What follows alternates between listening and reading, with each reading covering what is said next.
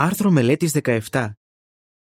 Αυτό το άρθρο θα εξεταστεί την εβδομάδα από εικοστή όγδοη Ιουνίου έως τέταρτη Ιουλίου. Ο Ιεχωβά σας θεωρεί πολύτιμο. Θεματικό εδάφιο. Ο Ιεχωβά ευαρεστείται με τον λαό του. Ψαλμός εκατόν σαράντα εννέα τέσσερα. Ύμνος εκατόν οκτώ. Η όσια αγάπη του Θεού. Περίληψη. Μερικοί αδελφοί και αδελφές μας δυσκολεύονται να πιστέψουν ότι είναι δυνατόν να τους αγαπάει ο Ιεχωβά. Σε αυτό το άρθρο θα δούμε γιατί μπορούμε να είμαστε βέβαιοι ότι ο Ιεχωβά μας αγαπάει ως άτομα. Θα εξετάσουμε επίσης πώς μπορούμε να υπερνικήσουμε οποιασδήποτε αμφιβολίες για το ότι μας αγαπάει. Παράγραφος ένα. Ερώτηση. Τι παρατηρεί ο Ιεχωβά στον λαό του? Ο Ιεχωβά Θεός ευαρεστείται με τον λαό του. Ψαλμός εκατόν σαράντα εννέα τέσσερα. Τι υπέροχη σκέψη! Ο Ιεχωβά παρατηρεί τις καλές μας ιδιότητες. Βλέπει τις δυνατότητές μας και μας ελκύει κοντά του. Αν παραμείνουμε πιστοί σε Αυτόν, θα παραμείνει κοντά μας για πάντα.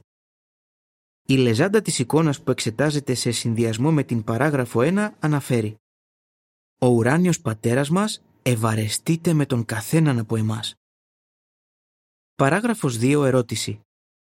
Γιατί δυσκολεύονται μερικοί να πιστέψουν ότι ο Ιεχωβά τους αγαπάει? Μερικοί ίσως λένε: ξέρω ότι ο Ιεχωβά αγαπάει τον λαό του ως ομάδα, αλλά πώς μπορώ να είμαι βέβαιος ότι θεωρεί πολύτιμο εμένα προσωπικά? Γιατί θα μπορούσε κάποιος να κάνει αυτή την ερώτηση? Η Οξάνα, η οποία έζησε τραγικά παιδικά χρόνια, λέει: ήμουν πολύ ευτυχισμένη όταν βαφτίστηκα και ξεκίνησα το σκαπανικό. Αλλά έπειτα από δεκαπέντε χρόνια άρχισαν να με βασανίζουν οδυνηρές αναμνήσεις. Συμπέρανα ότι είχα χάσει την εύνοια του Ιεχωβά και ότι δεν άξιζα την αγάπη του. Η Γιούα, μιας σκαπάνισσα που επίσης δεν είχε καθόλου καλά παιδικά χρόνια, δηλώνει: αφιέρωσα τη ζωή μου στον Ιεχωβά επειδή ήθελα να τον κάνω ευτυχισμένο, αλλά ήμουν πεπισμένη ότι δεν θα μπορούσε ποτέ να με αγαπήσει. Παράγραφος τρία. Ερώτηση. Τι θα εξετάσουμε σε αυτό το άρθρο? Όπως αυτές οι πιστές χριστιανές, έτσι και εσείς αγαπάτε τον Ιεχωβά βαθιά, αλλά ίσως αμφιβάλλετε για το ότι σας αγαπάει εκείνος. Γιατί χρειάζεται να πιστείτε ότι ενδιαφέρεται πραγματικά για εσάς και τι μπορεί να σας βοηθήσει όταν σας κυριεύουν οι αρνητικές σκέψεις? Ας εξετάσουμε τις απαντήσεις. Είναι επικίνδυνο να αμφιβάλλουμε για την αγάπη του Ιεχωβά. Παράγραφος τέσσερα. Ερώτηση. Γιατί είναι επικίνδυνο να αμφιβάλλουμε ότι ο Ιεχωβά μας αγαπάει? Η αγάπη είναι ισχυρή κινητήρια δύναμη. Αν είμαστε πεπισμένοι για την αγάπη και τη στήριξη του Ιεχωβά, θα νιώθουμε την όθηση να τον υπηρετούμε ολόκαρδα παρά τις δυσκολίες της ζωής. Από την άλλη πλευρά, αν αμφιβάλλουμε ότι ο Θεός ενδιαφέρεται για εμάς, η δύναμή μας θα είναι λιγοστή. Παροιμίες είκοσι τέσσερα δέκα. Και αν αποθαρρυνθούμε και χάσουμε την πίστη μας στην αγάπη του Θεού, θα είμαστε ευάλωτοι στις επιθέσεις του σατανά. Παράγραφος πέντε. Ερώτηση. Πώς επηρεάστηκαν μερικοί επειδή αμφέβαλαν για την αγάπη του Θεού? Μερικοί πιστοί χριστιανοί στις ημέρες μας έχουν εξασθενήσει πνευματικά εξαιτίας των αμφιβολιών. Ένας πρεσβύτερος, ο James, λέει: παρότι υπηρετούσα στο Μπέθελ και απολάμβανα τη διακονία μου σε μια ξενόγλωσση εκκλησία, αναρωτιόμουν αν ο Ιεχωβά δεχόταν όντως τις θυσίες μου. Μάλιστα, κάποια στιγμή άρχισα να αμφιβάλλω για το αν ο Ιεχωβά άκουγε τις προσευχές μου. Η Εύα, που επίσης υπηρετεί ολοχρόνια, λέει: κατάλαβα ότι το να αμφιβάλλεις για την αγάπη του Ιεχωβά είναι επικίνδυνο, επειδή σε οδηγεί σε καθοδική πορεία. Επηρεάζει την όρεξή σου για τα πνευματικά πράγματα και υπονομεύει τη χαρά σου στην υπηρεσία του Ιεχωβά. Ο Μάικλ, τακτικός καπανέας και περβύτερος, λέει: αν δεν πιστεύεις ότι ο Θεός νοιάζεται για εσένα, θα ξεμακρύνεις από Αυτόν. Παράγραφος έξι. Ερώτηση. Τι πρέπει να κάνουμε όταν μπαίνουν στο μυαλό μας αμφιβολίες για την αγάπη του Θεού? Αυτές οι εμπειρίες δείχνουν παραστατικά πόση πνευματική ζημιά μπορούν να προκαλέσουν οι αρνητικές σκέψεις. Αλλά τι πρέπει να κάνουμε όταν τρυπώνουν στο μυαλό μας αμφιβολίες για την αγάπη του Θεού? Πρέπει να τις απορρίπτουμε αμέσως. να ζητάτε από τον Ιεχωβά να σας βοηθήσει να αντικαταστήσετε αυτές τις σκέψεις που προκαλούν ανησυχία με την ειρήνη του Θεού, η οποία θα περιφρουρήσει την καρδιά σας και τις διανοητικές σας δυνάμεις. Ψαλμός εκατόν τριάντα εννέα είκοσι τρία και Φιλιππισίους τέσσερα έξι και επτά. Να θυμάστε ότι δεν είστε οι μόνοι. Και άλλοι πιστοί αδελφοί και αδελφές παλεύουν με αρνητικά αισθήματα. Ακόμα και οι υπηρέτες του Ιεχωβά στο παρελθόν αντιμετώπισαν τέτοια προβλήματα. Εξετάστε τι μαθαίνουμε από το παράδειγμα του Αποστόλου Παύλου. Τι μαθαίνουμε από την εμπειρία του Παύλου? Παράγραφος επτά. Ερώτηση. Ποια προβλήματα αντιμετώπιζε ο Παύλος? Μήπως κάποιες φορές νιώθετε ότι σας καταβαρύνουν οι πολλές ευθύνες, ότι αδυνατείτε να τις διαχειριστείτε όλες? Αν ναι, μπορείτε να καταλάβετε τον Παύλο. Εκείνος ένιωθε ανησυχία όχι μόνο για μία εκκλησία, αλλά για όλες τις εκκλησίες. δεύτερη Κορινθίους έντεκα είκοσι τρία έως είκοσι οκτώ. Μήπως τα χρόνια προβλήματα υγείας σας στερούν συχνά τη χαρά? Ο Παύλος ταλαιπωρούνταν από ένα επίμονο αγκάθι στη σάρκα, το οποίο ίσως ήταν κάποια σωματική πάθηση, και ήθελε απεγνωσμένα να απαλλαχτεί από αυτό.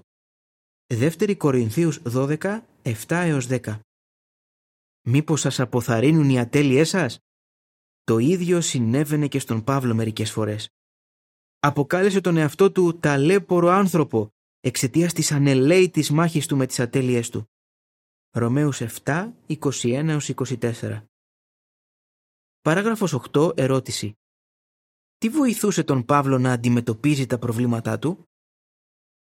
Παρότι αντιμετώπιζε διάφορες δοκιμασίες και αποθαρρυντικές καταστάσεις, ο Παύλος εξακολουθούσε να υπηρετεί τον Ιεχωβά. Τι του έδινε τη δύναμη να το κάνει αυτό? Αν και συναισθανόταν έντονα τις ατέλειές του, είχε ακλόνητη πίστη στο λύτρο. Γνώριζε καλά την υπόσχεση του Ιησού ότι όποιος εκδηλώνει πίστη σε Αυτόν θα έχει αιώνια ζωή. Ιωάννης τρία δεκαέξι. Ασφαλώς, ο Παύλος ήταν μεταξύ όσων εκδήλωναν πίστη στο λύτρο. Ήταν πεπισμένος ότι ο Ιεχωβά είναι πρόθυμος να συγχωρήσει ακόμα και εκείνους που έχουν διαπράξει σοβαρές αμαρτίες, αν μετανοήσουν. Παράγραφος εννέα. Ερώτηση. Τι μαθαίνουμε από τα λόγια του Παύλου στο εδάφιο Γαλάτες δύο είκοσι? Επίσης, ο Παύλος είχε πίστη στη δύναμη της αγάπης του Θεού, όπως αυτή εκδηλώθηκε μέσω του Χριστού. Το εδάφιο Γαλάτες δύο είκοσι αναφέρει: «Έχω καρφωθεί στο ξύλο μαζί με τον Χριστό. Δεν ζω πια εγώ, αλλά ο Χριστός ζει σε ενότητα με εμένα. Τη ζωή που ζω τώρα στη σάρκα, τη ζω μέσω πίστης στον Γιο του Θεού, ο οποίος με αγάπησε και παρέδωσε τον εαυτό του για εμένα». Προσέξτε τη βεβαιότητα που εξέφρασε ο Παύλος στο τέλος εκείνου του εδαφίου. «Ο Γιος του Θεού με αγάπησε και παρέδωσε τον εαυτό του για εμένα». Ο Παύλος δεν έβαλε όριο στην αγάπη του Θεού, σαν να έλεγε: «Καταλαβαίνω γιατί ο Ιεχωβά αγαπάει τους αδελφούς μου, αλλά δεν υπάρχει πιθανότητα να αγαπάει εμένα». Ο Παύλος υπενθύμησε στους Ρωμαίους: «Ενώ ήμασταν ακόμη αμαρτωλοί, ο Χριστός πέθανε για εμάς». Ρωμαίους πέντε οκτώ. Η αγάπη του Θεού δεν έχει όρια. Παράγραφος δέκα. Ερώτηση. Τι μαθαίνουμε από τα εδάφια Ρωμαίους οκτώ τριάντα οκτώ και τριάντα εννέα? Τα εδάφια Ρωμαίους οκτώ τριάντα οκτώ και τριάντα εννέα αναφέρουν: «Διότι είμαι πεπισμένος ότι ούτε θάνατος, ούτε ζωή, ούτε άγγελοι, ούτε κυβερνήσεις, ούτε παρόντα πράγματα, ούτε μελλοντικά πράγματα, ούτε δυνάμεις, ούτε ύψος, ούτε βάθος, ούτε καμιά άλλη δημιουργία θα μπορέσει να μας χωρίσει από την αγάπη του Θεού, η οποία εκδηλώνεται μέσω του Χριστού Ιησού του Κυρίου μας». Ο Παύλος ήταν απόλυτα πεπισμένος για τη δύναμη της αγάπης του Θεού. Έγραψε ότι τίποτα δεν θα μπορέσει να μας χωρίσει από την αγάπη του Θεού. Ήξερε ότι ο Ιεχωβά είχε συμπεριφερθεί με μακροθυμία στο έθνος του Ισραήλ. Επίσης, ήξερε ότι ο Ιεχωβά είχε δείξει έλεος σε αυτόν. Θα μπορούσαμε να συνοψίσουμε τον συλλογισμό του Παύλου ως εξής: «Εφόσον ο Ιεχωβά έστειλε τον Γιο του να πεθάνει για εμένα, έχω κανέναν λόγο να αμφιβάλλω για την αγάπη του». Ρωμαίους οκτώ τριάντα δύο. Παράγραφος έντεκα. Ερώτηση. Αν και ο Παύλος είχε διαπράξει αμαρτίες, όπως αυτές που αναφέρονται στα εδάφια Πρώτη Τιμόθεο ένα, δώδεκα έως δεκαπέντε, γιατί ήταν βέβαιος ότι ο Θεός τον αγαπούσε? Τα εδάφια Πρώτη Τιμόθεο ένα, δώδεκα έως δεκαπέντε αναφέρουν: «Είμαι ευγνώμων στο Χριστό Ιησού τον Κύριό μας, ο οποίος μου έδωσε δύναμη, επειδή με θεώρησε πιστό, αναθέτοντάς μου μια διακονία, αν και προηγουμένως ήμουν βλάσφημος, διώκτης και θρασής. Παρόλα αυτά μου δείχτηκε έλεος, επειδή ενήργησα από άγνοια και απιστία. Αλλά η παραξίαν καλοσύνη του Κυρίου μας υπήρξε εξαιρετικά άφθονη, μαζί με πίστη και με την αγάπη που εκδηλώνεται μέσω του Χριστού Ιησού. Αυτός ο λόγος είναι αληθινός και άξιος πλήρους αποδοχής. Ο Χριστός Ιησούς ήρθε στον κόσμο για να σώσει αμαρτωλούς. Από αυτούς κυριότερος είμαι εγώ». Πρέπει να υπήρχαν στιγμές που ο Παύλος βασανιζόταν από το παρελθόν του. Δεν προκαλεί έκπληξη που αποκάλεσε τον εαυτό του τον κυριότερο αμαρτωλό. Προτού γνωρίσει την αλήθεια, ο Παύλος δίωκε και ανελέητα τους χριστιανούς στη μια πόλη μετά την άλλη, ρίχνοντας κάποιους στη φυλακή και ψηφίζοντας υπέρ της εκτέλεσης άλλων. Μπορείτε να φανταστείτε πώς θα ένιωθε ο Παύλος αν συναντούσε έναν νεαρό χριστιανό, του οποίου οι γονείς είχαν εκτελεστεί με δική του έγκριση?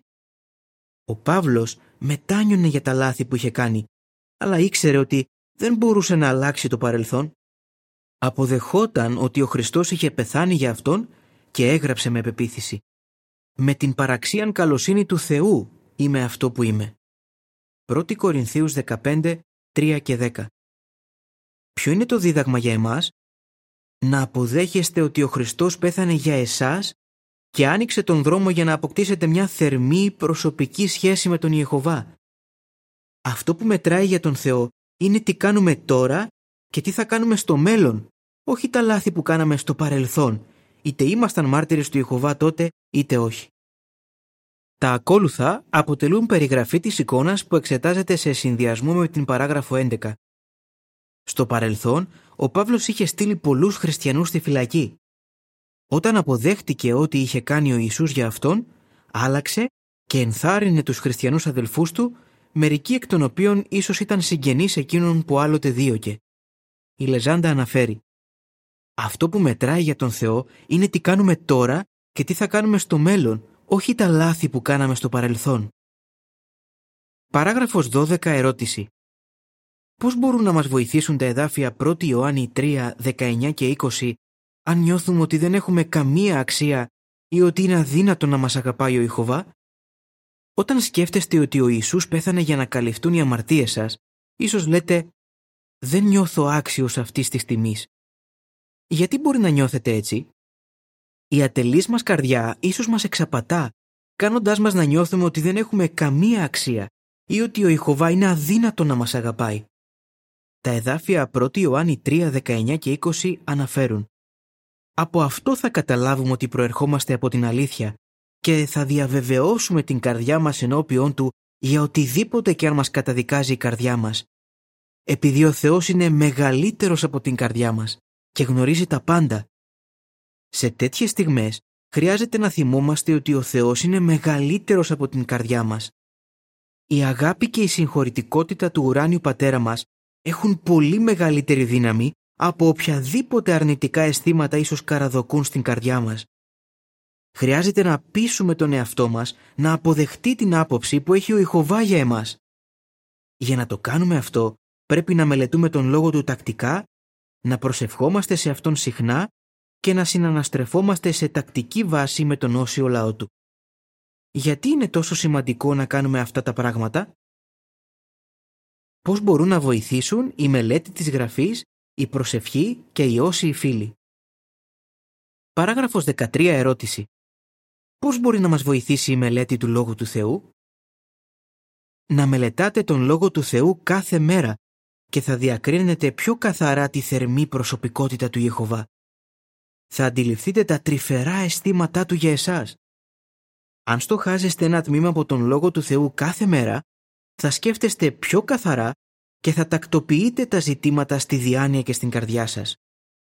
Ένας πρεσβύτερος ονόματι Κέβιν, ο οποίος πάλευε με την χαμηλή αυτοεκτίμηση, λέει: «Διαβάζοντας με στοχασμό τον εκατοστό τρίτο ψαλμό, κατάφερα να συνέλθω και να αντιληφθώ τις πραγματικές σκέψεις του Ιεχωβά για εμένα.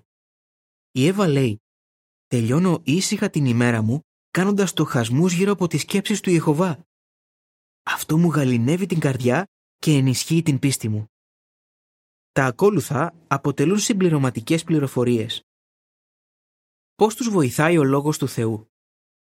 Όταν είμαι απορροφημένος στη μελέτη της Γραφής, επικεντρώνομαι στον Ιεχωβά και στους άλλους. Μάικλ. Διατηρώντας ένα πνευματικό πρόγραμμα, δεν αφήνω τον εαυτό μου να καλλιεργεί αρνητικές σκέψεις. Αν και μπορεί να μην έχω πάντα τη διάθεση να διαβάσω ή να μελετήσω τη Γραφή, όταν το κάνω αυτό, δίνω στον Ιεχωβά ευκαιρίες να μου θυμίσει την αγάπη του. Κέβιν. Μου αρέσει να διαβάζω το βιβλίο των Ψαλμών. Ο αγαπημένος μου ψαλμός είναι ο εικοστός έβδομος. Ξανά και ξανά διαβάζω τα εδάφια ένα έως έξι, δέκα και δώδεκα έως δεκατέσσερα και κάνω στοχασμούς γύρω από αυτά. Οξάνα. Προσπαθώ να ξεκινώ την ημέρα διαβάζοντας ένα τμήμα από τον Λόγο του Θεού και αφιερώνοντας χρόνο στην προσευχή. Πάντοτε βρίσκω κάτι στον Λόγο του που μου δίνει τη βοήθεια που χρειάζομαι. James. Νιώθω πιο κοντά στον Ιεχωβά αφού μελετήσω τον Λόγο του. Τότε η καρδιά μου είναι πιο ήρεμη από ποτέ. Ο Ιεχωβά με έχει ενισχύσει και μου έχει δώσει την ειρήνη του. Η μελέτη του Λόγου του Θεού με έχει βοηθήσει να πιστώ ότι ο Ιεχωβά δεν με αγνοεί. Σέιτζι. Επιστρέφουμε στο άρθρο. Παράγραφος δεκατέσσερα. Ερώτηση. Πώς μπορεί να μας βοηθήσει η προσευχή? Να προσεύχεστε συχνά. Μια γερή φιλία με κάποιον άλλον άνθρωπο βασίζεται στη συχνή και εγκάρδια επικοινωνία. Το ίδιο ισχύει και για τη φιλία μας με τον Ιεχωβά. Όταν του εκφράζουμε τα αισθήματα, τις σκέψεις και τις ανησυχίες μας μέσω προσευχής, δείχνουμε ότι εμπιστευόμαστε σε Αυτόν και ότι ξέρουμε πως μας αγαπάει. Η Γιούα λέει: όταν προσεύχομαι, προσπαθώ να μην δίνω απλώς αναφορά για τις δραστηριότητες της ημέρας.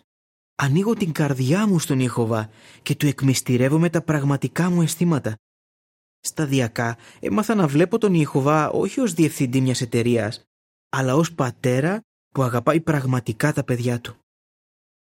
Τα ακόλουθα αποτελούν συμπληρωματικές πληροφορίες. Το έχετε διαβάσει? Έχετε ωφεληθεί από το βιβλίο «Πλησιάστε τον Ιεχωβά»?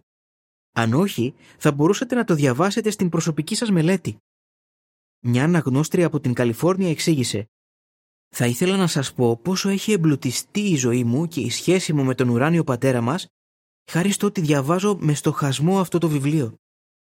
Τώρα νιώθω ότι ο Ιεχωβά είναι φίλος μου. Αγαπάω τον Ιεχωβά περισσότερο από όσο χωράει η καρδιά μου. Και ξέρω ότι αυτό το βιβλίο είναι ένας από τους λόγους για τους οποίους νιώθω έτσι. Επιστρέφουμε στο άρθρο. Παράγραφος δεκαπέντε. Ερώτηση. Πώς δείχνει ο Ιεχωβά προσωπικό ενδιαφέρον για εμάς? Να συναναστρέφεστε με όσιους φίλους. Αυτοί είναι δώρο από τον Ιεχωβά. Ο ουράνιος πατέρας μας δείχνει προσωπικό ενδιαφέρον για εμάς, δίνοντάς μας μια πνευματική οικογένεια από αδελφούς και αδελφές που δείχνουν πάντοτε αγάπη. Παροιμίες δεκαεπτά δεκαεπτά. Στην επιστολή του προς τους Κολοσσαείς, ο Παύλος ανέφερε κάποιους χριστιανούς οι οποίοι τον είχαν στηρίξει, αποκαλώντας τους πηγή μεγάλης παρηγοριάς. Κολοσσαείς τέσσερα δέκα και έντεκα. Ακόμα και ο Χριστός Ιησούς χρειαζόταν και εκτιμούσε τη στήριξη που λάβαινε από τους φίλους του, τόσο αγγέλους όσο και ανθρώπους. Παράγραφος δεκαέξι. Ερώτηση. Πώς μπορούν να μας βοηθήσουν οι όσοι φίλοι να πλησιάσουμε περισσότερο τον Ιεχωβά? Εποφελείστε πλήρως από αυτό το δώρο του Ιεχωβά, τους όσιους φίλους. Το να εκφράζετε τις ανησυχίες σας σε έναν ώριμο φίλο δεν είναι σημάδι αδυναμίας. Ίσα ίσα μπορεί να αποτελέσει δικλίδα ασφαλείας. Προσέξτε τι λέει ο James. Οι καλές φιλίες με ώριμους χριστιανούς έχουν αποδειχτεί σανίδα σωτηρίας. Όταν με κυριεύουν οι αρνητικές σκέψεις, αυτοί οι πολύτιμοι φίλοι με ακούν υπομονετικά και μου υπενθυμίζουν ότι με αγαπούν. Μέσω αυτών μπορώ να διακρίνω την προσωπική αγάπη και το ενδιαφέρον του Ιεχωβά για εμένα. Πόσο σημαντικό είναι να καλλιεργούμε και να διατηρούμε στενές φιλίες με τους πνευματικούς αδελφούς και αδελφές μας. Παραμείνετε στην αγάπη του Ιεχωβά. Παράγραφοι δεκαεπτά και δεκαοκτώ. Ερώτηση. Ποιον πρέπει να ακούμε και γιατί? Ο Σατανάς θέλει να εγκαταλείψουμε τον αγώνα να κάνουμε το σωστό. Θέλει να πιστέψουμε ότι ο Ιεχωβά δεν μας αγαπάει, ότι δεν είμαστε άξιοι σωτηρίας. Αλλά όπως είδαμε, τίποτα δεν θα μπορούσε να απέχει περισσότερο από την αλήθεια. Ο Ιεχωβά σας αγαπάει. Είστε πολύτιμος θησαυρός στα μάτια του. Αν υπακούτε σε αυτόν, θα παραμείνετε στην αγάπη του για πάντα, όπως παραμένει και ο Ιησούς. Ιωάννης δεκαπέντε δέκα. Μην ακούτε λοιπόν ούτε τον Σατανά, ούτε την καρδιά σας που σας καταδικάζει. Αντιθέτως, να ακούτε τον Ιεχωβά, ο οποίος βλέπει το καλό στον καθέναν μας. Να είστε πεπισμένοι ότι εκείνος ευαρεστείται με τον λαό του, στον οποίο ανήκετε και εσείς. Πώς θα απαντούσατε? Γιατί πρέπει να υπερνικήσουμε τις αμφιβολίες για το ότι ο Ιεχωβά μας αγαπάει? Τι μαθαίνουμε από τον Απόστολο Παύλο και από σύγχρονους υπηρέτες του Ιεχωβά? Πώς μπορούν να μας βοηθήσουν η μελέτη της Γραφής, η προσευχή και οι όσοι φίλοι? Ύμνος εκατόν σαράντα ένα. Το θαύμα της ζωής. Τέλος του άρθρου.